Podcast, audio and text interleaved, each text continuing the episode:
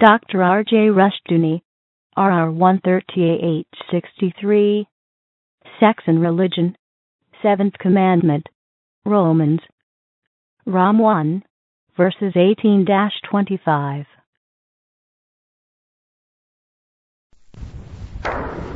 Romans 1, 18 through 25. Romans 1, 18 through 25. And religion.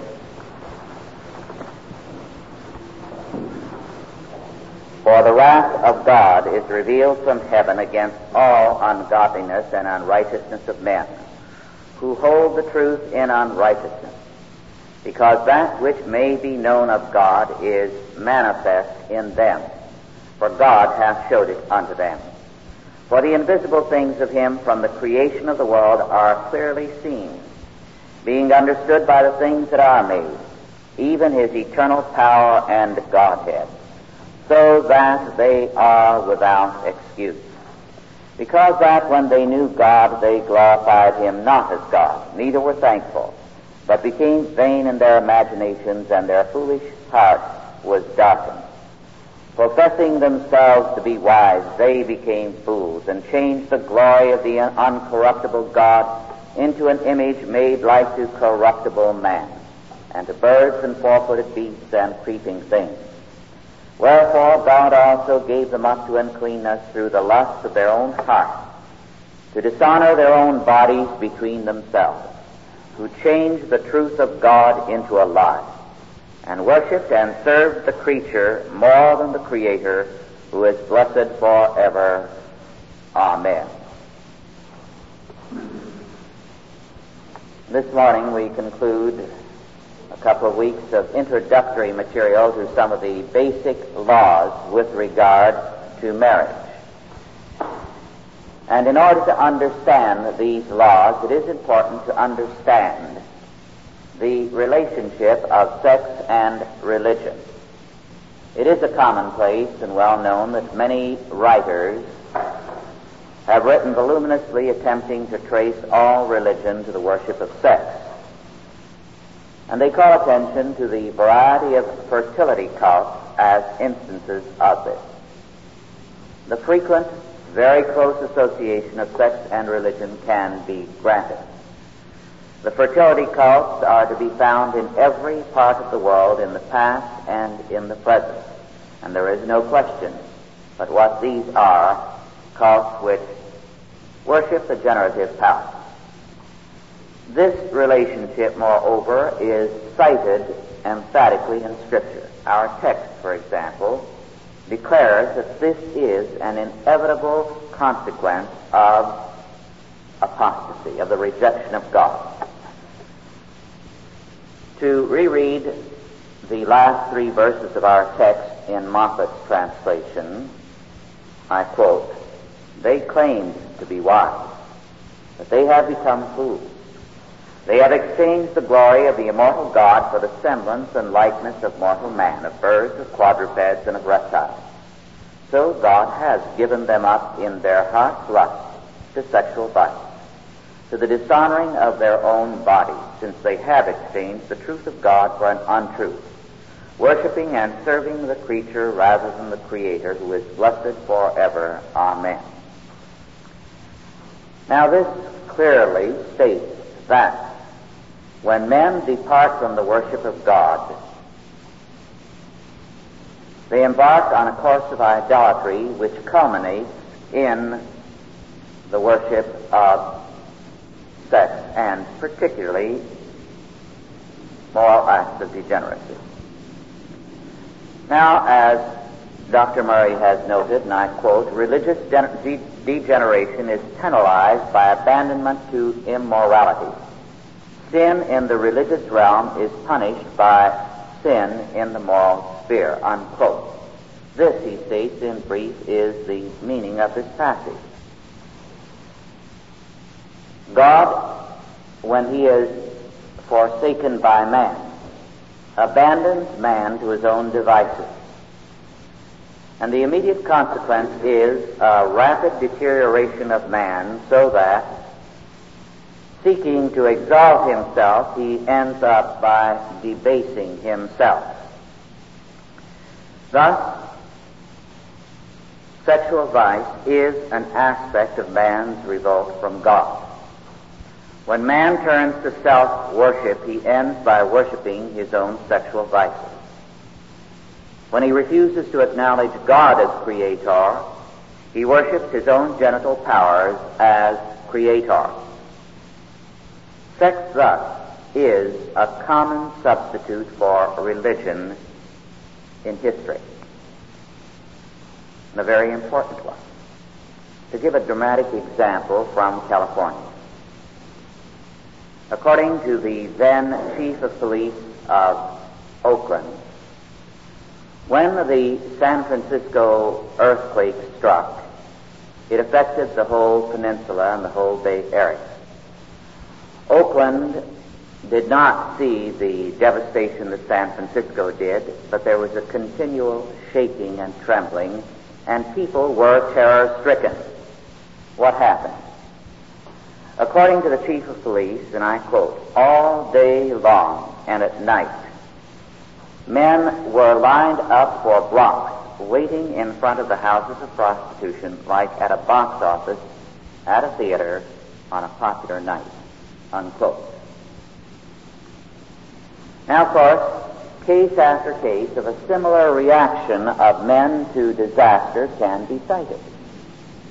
Having no God, they seek life at its closest point in their sexual activity in order to find some kind of religious relief. At the end of every age in particular, this is especially true because as religion declines at the end of an age, man's recourse is to make of religion, of sex, his religious aid. It is not true, definitely, that in the last days of Rome, or in the last era of the medieval period, or in our era, men have been more oversexed. Actually, the reverse is true. Whenever you have a period of social decline, there is a radical decline of man in every area. And today, as a matter of fact, the increasing evidence is that men are progressively more and more frequently impotent at an earlier age, or have a marked decline of fertility. But at the end of an age, instead of normal sexual activity, there is an intensely perverse activity. Man's religious hunger increases as his world falls apart. And because sex is his substitute God, he seeks in sex his relief with a tension and a drive that is almost incredible. But this is not all. At the same time, men begin to justify their religious and their moral depravity. Now, one of the things that characterized the fertility cult, for example, in Canaan, and this was one of the reasons why, when God gave Canaan to Israel, they were ordered to destroy everything before them. The fertility cult required as a part of worship every kind of moral depravity. Acts of homosexuality, acts of prostitution by the women, acts of bestiality, acts of incest, all of these things were religiously required to revitalize the society. These were chaos cults. This was what an orgy was. Now, the significant thing is that in this day and age, there is an increasing religious justification of the old fertility cult. And in work after work by modern scholars, we find an extensive justification of the old fertility cult and its worship. For example, in one very prominent scholar, Roger Bataille, we read, and I quote, the modern view of the orgy must at all costs be rejected. It assumes that those who took part had no sense of modesty at all, or very little. This superficial, he has described, I should add, all the acts of perversion that were commonplace. This superficial view implies that the men of ancient civilization had something of the animal in their nature. In some respects, it is true that these men do often seem nearer than ourselves to the animals, and it is maintained that some of them shared this feeling of kinship. But our judgments are linked to the idea that our peculiar modes of life best show up the difference between man and animal. Early man did not contrast himself with animals the same way. But even if they saw animals as brothers, the reactions on which their humanity was based were far from being less rigorous than ours.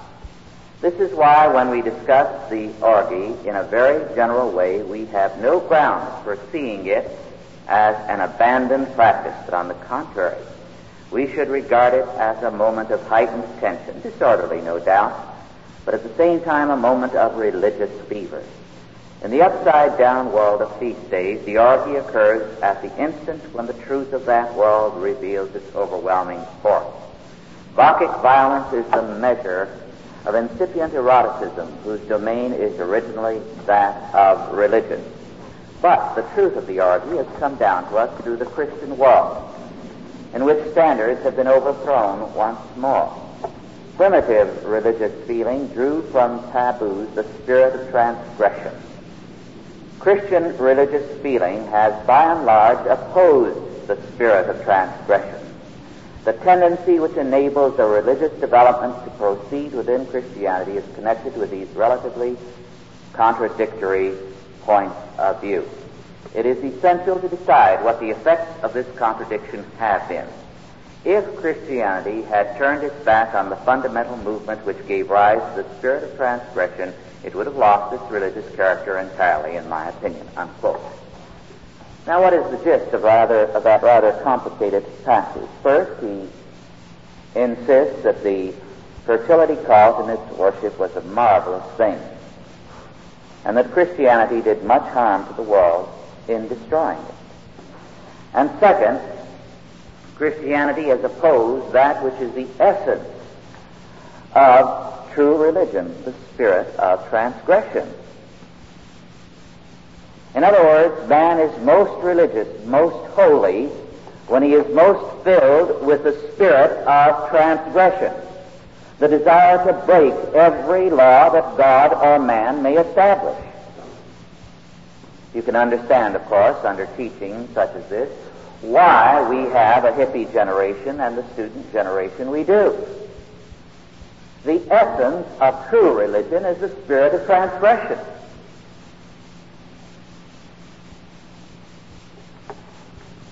And of course, this meant the transgression of every kind of moral law. Bataille went on to state in this study of his that Christianity had desacralized the world and man. That before Christianity came around, everything that man did was holy. Whatever perversion it was, Whatever act of depravity, it was holy. Everything was holy because holiness was man himself, not a God out there. This faith, of course, is being affirmed today. And this was, of course, the thesis of Allen Ginsberg's famous poem of a few years ago, Howl, which says over and over again that everything is holy. The perverse, the racist, the insane, all are holy. And as a result, the great offender is Christianity, which has desacralized man. And as Bataille says, and I quote, it, Christianity, reduced the sacred and the divine to a discontinuous and personal God, the Creator, unquote. Every man was his own God. Now Christianity destroys him.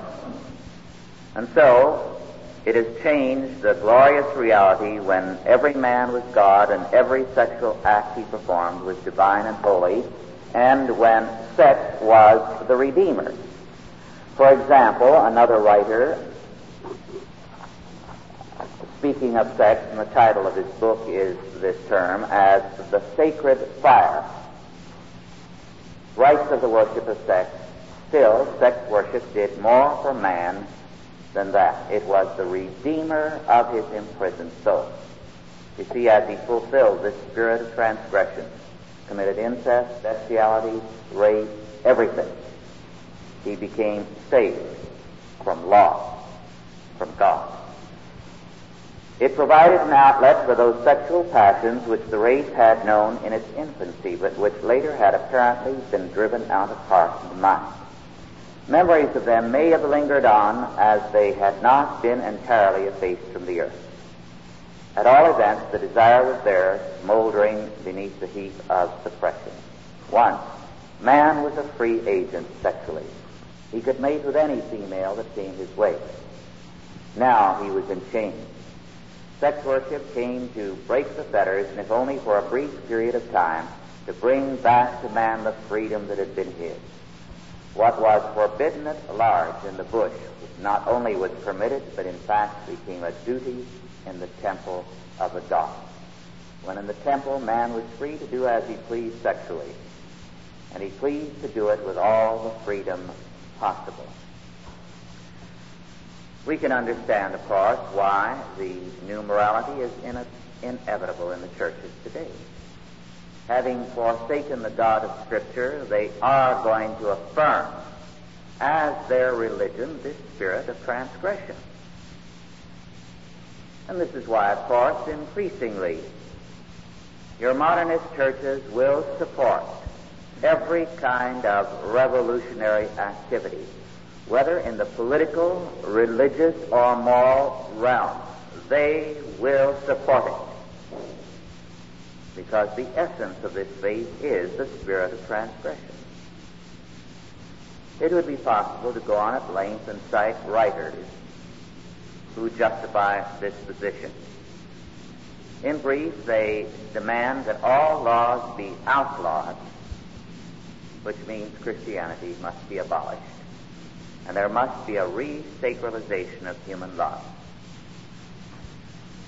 And this view is expressed in many high places. For example, Madame Suzanne Lilar, who is the wife of the until recently Minister of Justice of Belgium, and a man very important internationally, has written a book justifying this position, calling for the re-sacralization of human love. In other words, total permission. Now, we said earlier that the end of an age sees the decline of every kind of energy, including sexual energy. But the religious need for sex at the same time increases. Now, when you have a decline of physical energy and a heightened religious demand for that same energy, the result is that more and more provocation is needed in order to stimulate the jaded appetite. As a result, at the end of an age, as the energies of man decline, his perversities increase because it takes more and more each time to give him a charge, as it were. He needs acts of increased depravity in order to find the same satisfaction. Thus, about 10, 12 years ago, studies began to be made of the various wife swapping groups throughout the United States. At that time, this was their activity, wife swapping. Now, of course, every type of perversion, perversion has been introduced into these groups. Why? Because they cannot stand still and just wife swapping is now dull. It's old hat. The spirit of transgression requires a heightened type of assault on morality. And therefore, every kind of perversion is brought into these groups and practiced. And for them, the spirit of transgression requires that they assail every kind of law. If they had rules for their group a year ago, those rules must be broken today because the moment is everything. The totally uninfluenced existentialist moment. The past can have no boundaries on the present, no fences against man. The moment is everything. And of course, we see this exaltation of the moment together with a spirit of transgression in every area. Thus, not too long ago, Andrei Voznesensky, the leading present day Soviet poet, was interviewed when he visited the West. And he was asked this question, and I quote, Which Russian poets of the last 40 years have influenced you most? In other words, which previous Soviet writer or poet has most influenced you? At that he made a face, he answered, What a question. Being influenced by old poets is like being in love with your grandmother. Unquote. In other words, not even the Soviet past could have any influence. The moment only, the total spirit of transgression. The rootless man is thus, in terms of this temper, this faith, the redeemed man. On the contrary, however, righteousness has roots. It is grounded in God's law and moves in terms of redemptive history, past, present, and future. Righteousness is thus the enemy of religious sexuality, of the religion of sex, whereas evil progressively becomes more and more rootless, more and more heedless, more and more filled with a spirit of transgression and total obedience to the moment, and it becomes pure and holy to the degree that it transgresses in terms of the moment only. For example, in one of the far out ultra-modern writers, extremely popular and regarded virtually as a classic in the now generation, a character states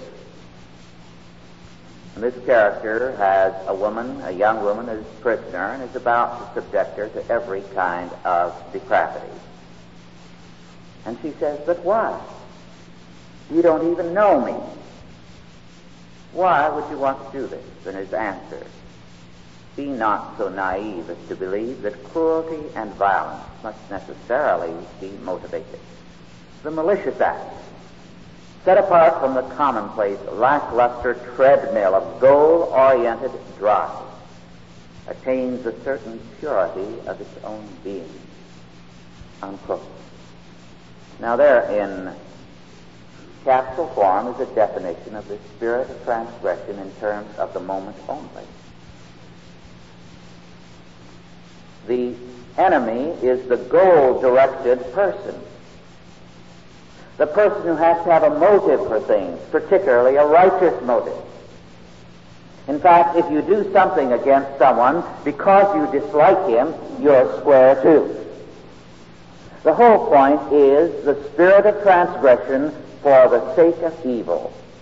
Then it is pure and holy. And of course, then it is redemptive. There's a film downtown named Teorema, which is a religious expression of this faith. In this film, Teorema, a stranger visits, it's an Italian film, an industrialist. In no time at all, this stranger has relations with the mother and the daughter and the maid and with the son and with the father. Then he leaves. The father becomes a homosexual roaming the streets naked, the mother a moral trance. The son seeks escape in impressionistic art, the daughter goes insane, and the maid becomes a religious hermit. Incidentally, this film was labeled as obscene by the Italian government, but it was given a medal by the Catholic Church. But there was so much criticism that they had to withdraw the medal. Now, Dale Munro's movie review in the Herald Examiner says of this film, and I quote, What meaning can be found in all this? Is the stranger supposed to be God, the devil, or neither one? Are these people so depraved that when their artificial bourgeois existence is stripped away, they have nothing left but madness? Unquote. Now, of course, this review, which was very favorable, got the point of the book. This stranger, could, you could take him as either God or the devil. Because from the standpoint of this new faith, there is no discernible difference between the two. Ultimacy and morality are held to be incompatible. And therefore, if there is a God or if there is a devil, and if the stranger is either one, it is his duty to rob men of their artificial bourgeois existence, that is, of their belief in a moral law, of a belief that there is a distinction between good and evil. He must fill them with a spirit of transgression. And the message is that if you refuse this, you are damned, but if you accept this destruction, you are redeemed. And of course, another film, which again is downtown and has been for months and equally depraved, I Am Curious Yellow, has as its point that true religion and true freedom means the total defiance of God and authority, and that this defiance must be expressed sexually. Now we begin to see the point, do we not, of St. Paul's statement. We don't have to take St. Paul's statement as in faith. It's a fact that is underscored all around us. That apostasy leads to immorality, and this immorality then turns into perversity and perversion. And that this is the burning out of man. We shall deal with that passage subsequently, but in the Greek, the words are very clear. It speaks of this as the burning out. Because such men forsake God, God forsakes them. They exchange the truth of God for a lie. This lie meaning false gods. The humanist rebels against God to exalt himself. And God's judgment is that his acts lead to dishonoring himself. He seeks to glorify and honor his body, but instead he dishonors it publicly. This then is the outcome of his apostasy. There is, with all apostasy, this inescapable relationship between sects and their religious faith, professing themselves to be wise they became fools and changed the glory of the uncorruptible God into an image made like to corruptible man and to birds and four-footed beasts and creeping things. Wherefore God also gave them up to uncleanness through the lusts of their own hearts, to dishonor their own bodies between themselves, who changed the truth of God into a lie and worshipped and served the creature more than the Creator, who is blessed forever. Amen. St. Paul's statement is being demonstrated about us every day as men glorify the moment and the spirit of transgression and move to their own destruction.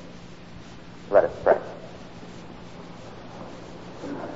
Almighty God, our Heavenly Father, we give thanks unto Thee that Thou hast called us out of the darkness of this world into the light of Jesus Christ. And we thank Thee, our Father, that Thou hast given us a lively hope, that we should not fear nor be afraid, nor discouraged, but trusting in Thee, move in the confidence of victory. We thank thee, our God, that thy judgment upon evil is sure. And in this faith, we await, O Lord, thy judgment upon the ungodly and thy deliverance of thy people. In Jesus' name, Amen. Are there any questions now, first of all, with respect to our lesson? Yes.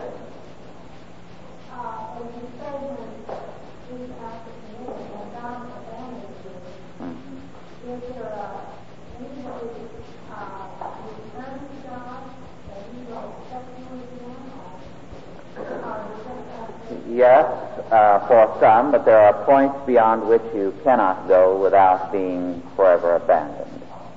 We'll deal with that in part in the weeks to come. Yes.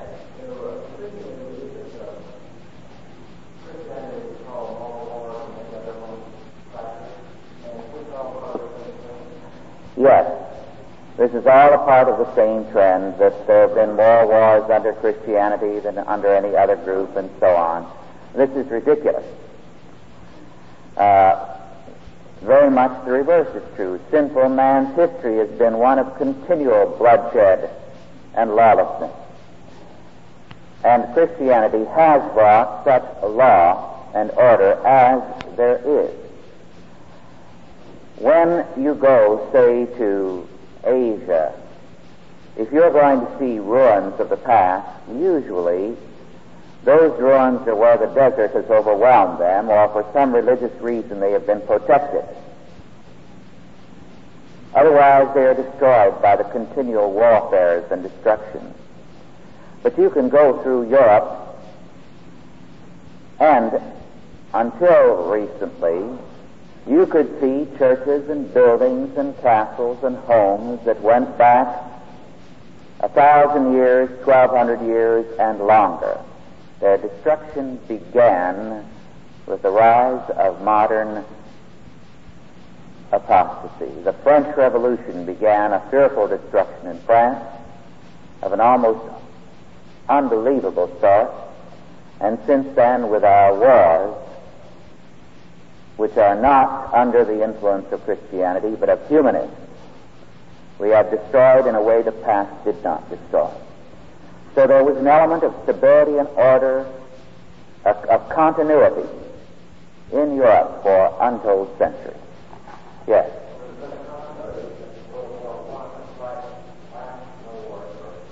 I can't hear you.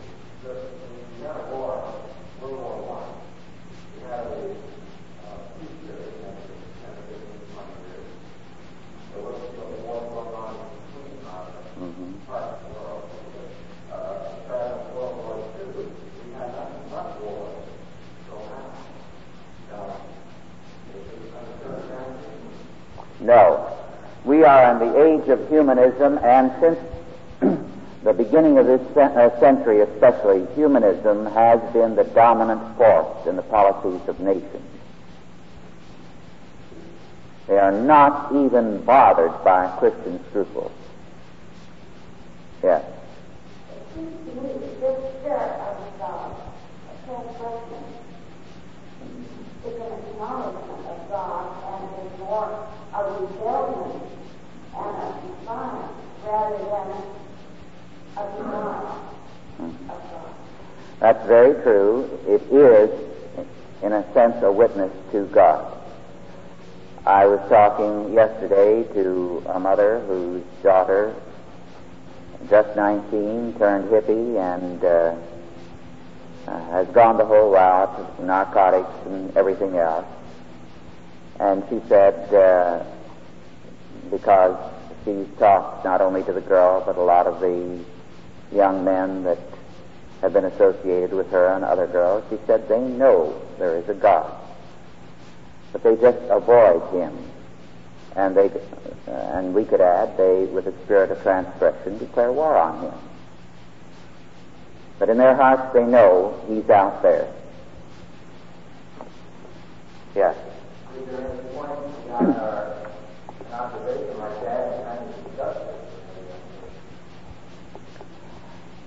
All you can do is to make your witness and then go your way. Because you yourself cannot save such a person, only God can. And of course, as Ezekiel made clear, once he had stated what God had ordered him to say, he was innocent of their blood. That was it. They had heard. He had no further obligation. And sometimes we make the mistake of feeling after we've stated our position and tried to do what we can, we have to hang on because they're our children or they are uh, someone we know and love. Uh, there's no point in tearing ourselves apart in such a case. You make your witness once, and then God says, You're through. You've done your duty. But you have to do it once. Yes. Yeah. Of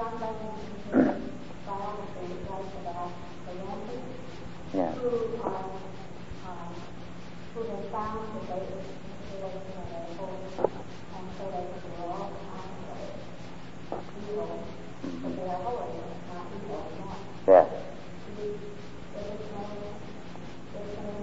Yes, the Ranters were an antinomian group of uh, somewhat, you might say, Pentecostal uh, uh, activities, but they were antinomian. Yes.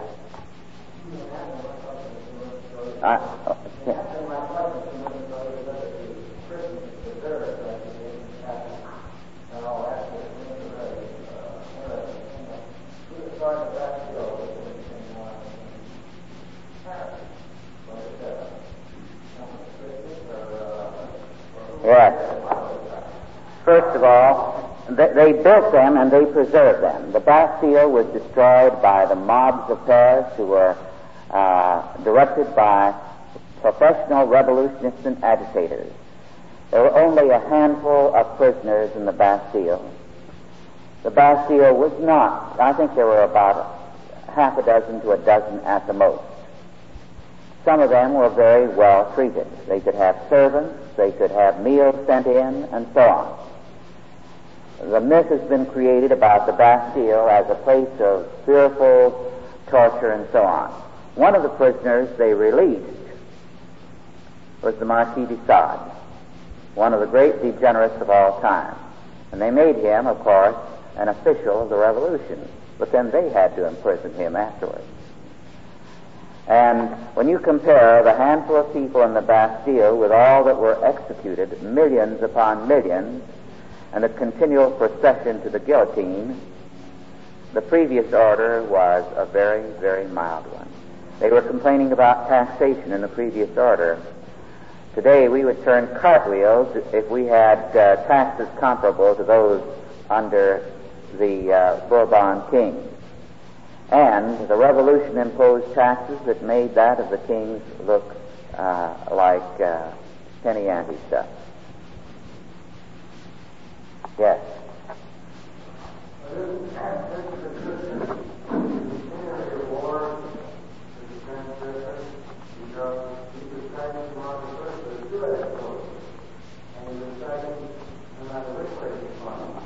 He was what?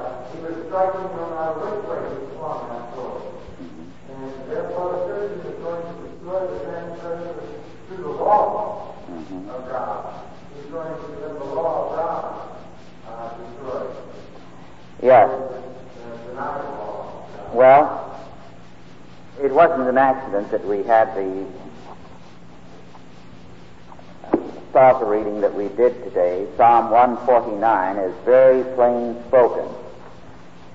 And it reads that, Let the saints be joyful in glory. Let them sing aloud upon their beds. Let the high praises of God be in their mouth and a two-edged sword in their hand.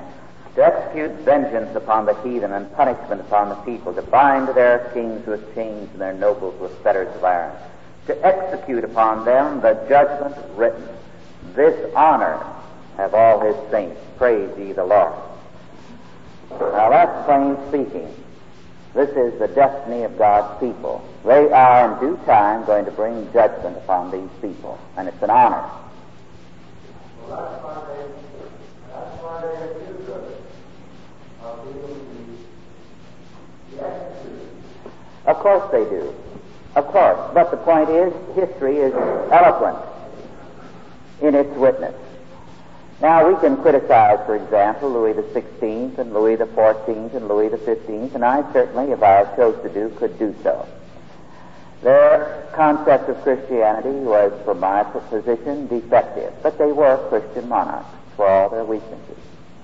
And they did seek earnestly and zealously to do justice to their realm.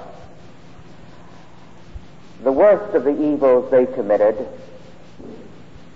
was mild compared to what the revolutionary regimes have done since.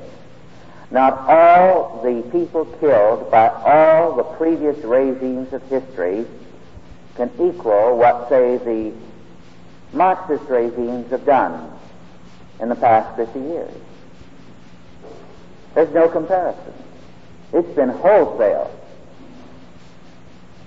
So that they have no argument. It's total hypocrisy on their part to go back as they do and try to dig up this episode or that episode out of history and paint the nasty picture they do of this or that monarch or country. It's easy to do so. There's been no perfect order, and some of them have been very frail and faulty. But there was movement forward, and today the movement is certainly not forward. It is back to the most vicious kind of barbarism. Yes.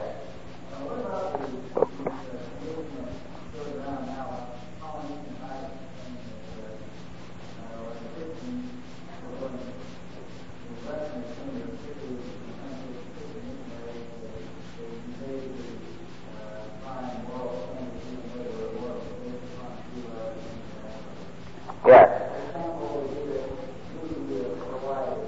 Yes. The life of the people in the Polynesian islands was one of incredible depravity. They were treated like slaves, which they were. Most all of the Polynesian peoples and the Maoris in the uh, South Pacific, in New Zealand and elsewhere, were cannibals, among other things. Their life has been glamorized as though they lived in a very fine, uh, idyllic kind of world before the white man went there. The original documents of this indicate nothing of the sort. Nothing of the sort. In fact, uh, they give a very, very ugly picture of what they were.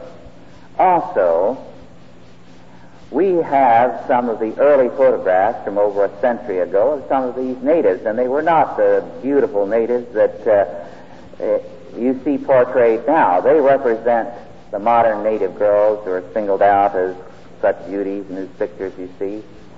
Uh, crossbreeding and so on and modern standards. But uh, some of the earliest photographs of the natives of the South Pacific would turn your stomach. They were anything but an idyllic people. They were barbarians, barbarous, savage, vicious. One of the earliest books written idealizing them was by Melville, but Melville got out just in time and admits it, or he would have ended in the pot.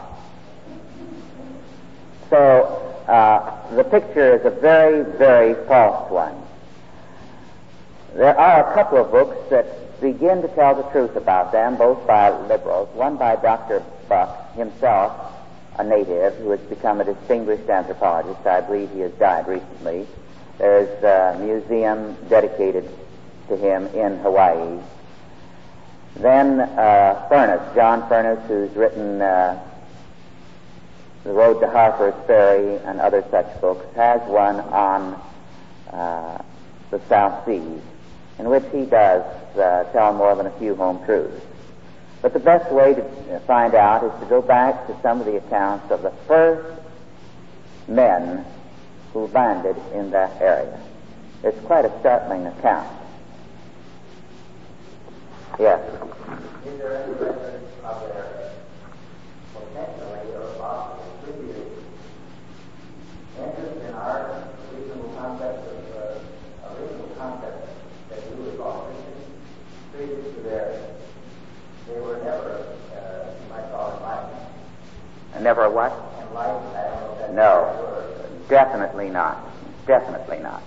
They have been highly idealized, but their background was one of incredible uh, depravity and an extremely low and primitive culture.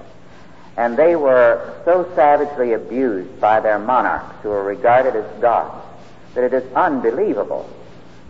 Unbelievable the way they were abused and mistreated, killed wholesale, had to stretch out to be walked on when the chiefs would walk so their feet wouldn't touch the ground. Why, not even the wildest white man who ever hit the South Pacific dreamed up the ways to abuse those people as their own leaders were doing.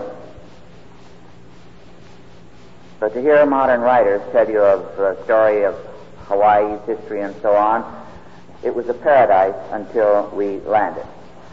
Yes, one last.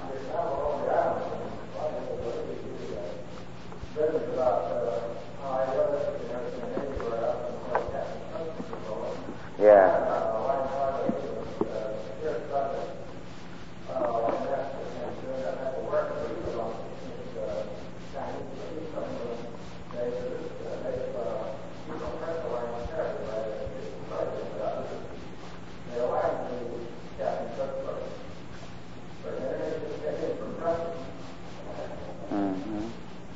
Our time is up, but I would like to remind you of the Chalcedon Seminar for college and university students and college age youth on Saturday, August the 16th from 9.45 to 4.30 p.m.